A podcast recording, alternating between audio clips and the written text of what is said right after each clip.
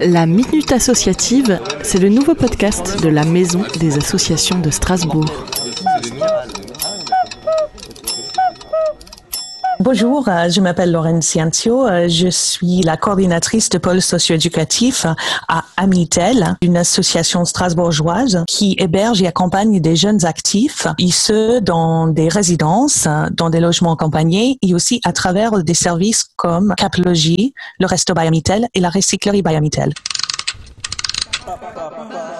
Un peu de positif avec les associations dans ce temps de confinement.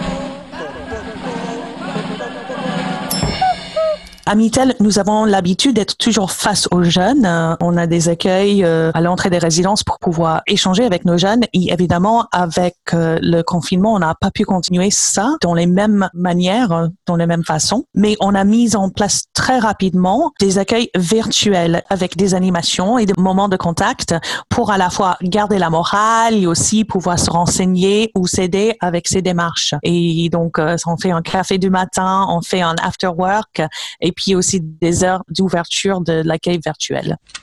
Et que peut-on faire pour vous soutenir? Les bons gestes solidaires.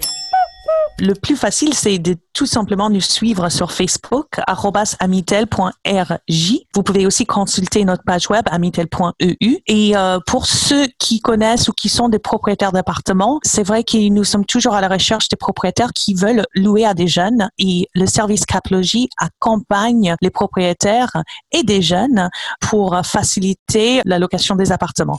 C'est la minute associative.